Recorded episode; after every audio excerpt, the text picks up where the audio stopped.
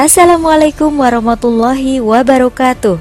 Sahabat, bertemu lagi dengan saya Maya Rohmah Dalam podcast Narasi Pos Media. Narasi Pos, cerdas dalam literasi media, bijak menangkap peristiwa kunci. Rubrik Motivasi. Neraca Logika Saat Akal Dijadikan Tuhan. Karya Ana Nazahah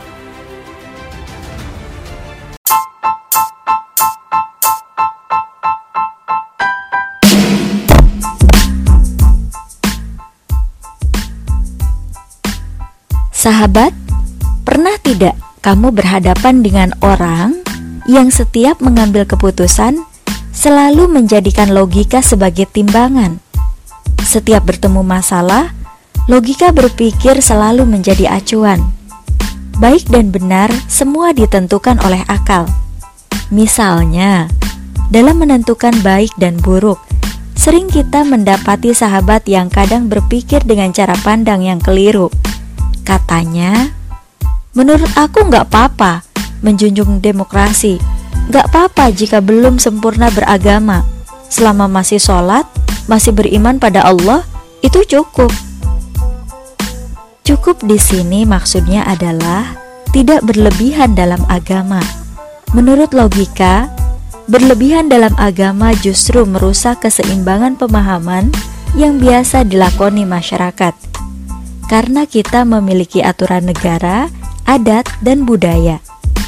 Jika menambah dengan keterikatan agama, maka harus diselaraskan dengan aturan lainnya agar terjadi keseimbangan dan hidup pun dinamis karenanya. Itu menurut mereka. Entah dari mana asal argumen ini. Yang jelas, penulis yakin argumen ini adalah sesuatu yang dekat dan sering kita dengar dalam keseharian kita. Bahwa timbangan dalam beragama selalu dikaitkan dengan logika berpikir oleh mayoritas masyarakat kita. Masalahnya, sebagai Muslim, kita wajib menimbang segala masalah dengan syariat Allah. Selain fakta bahwa problem kehidupan yang kompleks yang kita hadapi saat ini tidak bisa diselesaikan hanya dengan mengandalkan logika, di mana Islam menetapkan timbangan sebuah perbuatan benar dan salah wajib menurut syariatnya saja. Hal ini karena akal manusia terbatas, tak mampu menjangkau apa-apa di luar kesanggupannya. Baik dan buruk di mata manusia belum tentu benar di mata syariat, yakni di mata Tuhan kita. Misalnya, terkait aturan potong tangan bagi si pencuri. Sepintas akal akan mengatakan itu zolim, seperti kaum liberal yang anti syariat berpendapat itu sadis, melanggar hak asasi manusia.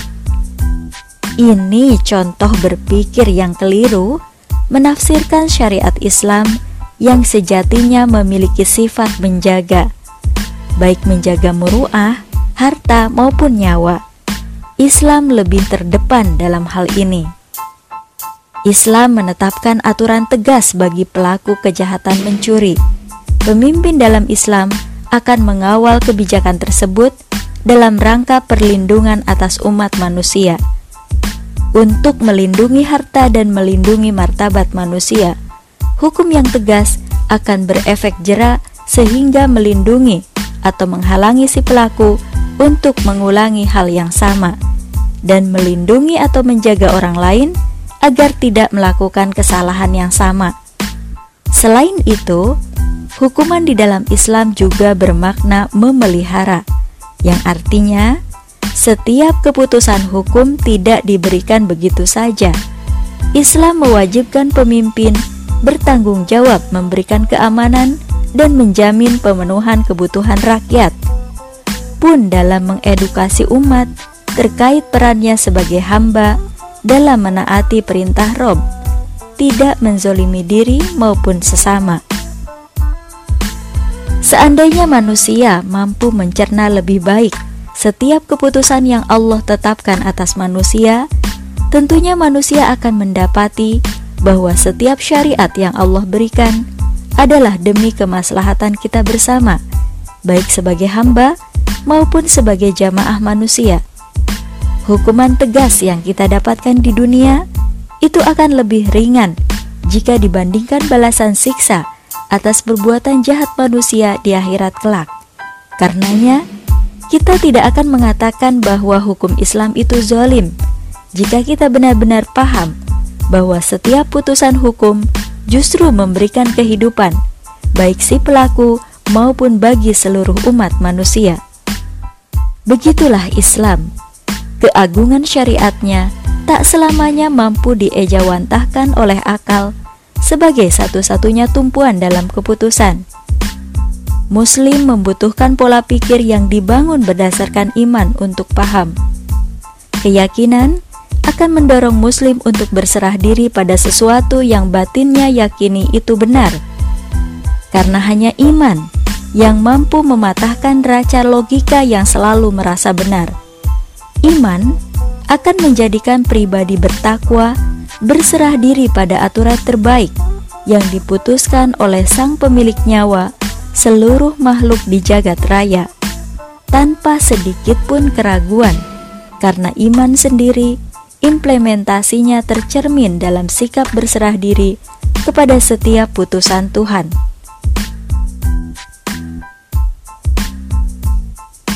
Allah Subhanahu wa Ta'ala berfirman, "Kebenaran itu datang dari Tuhanmu, dan janganlah kamu sekali-kali termasuk orang-orang yang ragu terhadap kebenaran itu." Pada ayat di atas, Allah memerintahkan kita agar tidak pernah ragu akan kebenaran dari syariat Islam, mempertanyakan hukum-hukum Allah, dan menukarnya dengan aturan buatan akal adalah sikap jahiliyah terdahulu yang suka memperolok-olok ajaran Allah dan Rasul-Nya. Akan terasa lucu bin aneh jika yang melakukannya adalah pribadi muslim. Mempertanyakan hukum Allah dan terang-terangan menolak syariat Islam diterapkan dalam kehidupan adalah sikap jahil yang sangat memalukan. Pun menuduh syariat Islam menganiaya, menindas, dan melanggar HAM Sungguh, sikap ini adalah bentuk penistaan atas ajaran Islam yang mulia.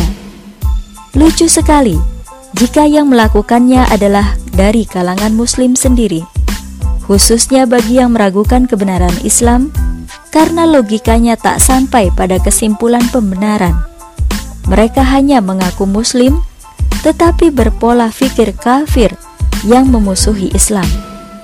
Maka, janganlah begitu. Sungguh akal dan logika berpikir kita adalah ciptaan Allah yang kelak akan dimintai pertanggungjawaban. Janganlah menggunakan akal kita yang terbatas ini untuk melawan Tuhan. Akal digunakan untuk memahami syariat Allah, mencari solusi demi kemaslahatan umat manusia, bukan malah digunakan untuk menentang Allah dan merasa paling pintar karenanya. Seharusnya kita malu karena kita telah melakukan kebodohan yang nyata. Wahai orang-orang yang beriman, taatilah Allah dan taatilah Rasul dan ulil amri di antara kamu. Kemudian, jika kamu berbeda pendapat tentang sesuatu, maka kembalikanlah kepada Allah dan Rasulnya. Jika kamu beriman kepada Allah dan hari kemudian, yang demikian itu lebih utama bagimu dan lebih baik akibatnya. Wallahu a'lam bishawab.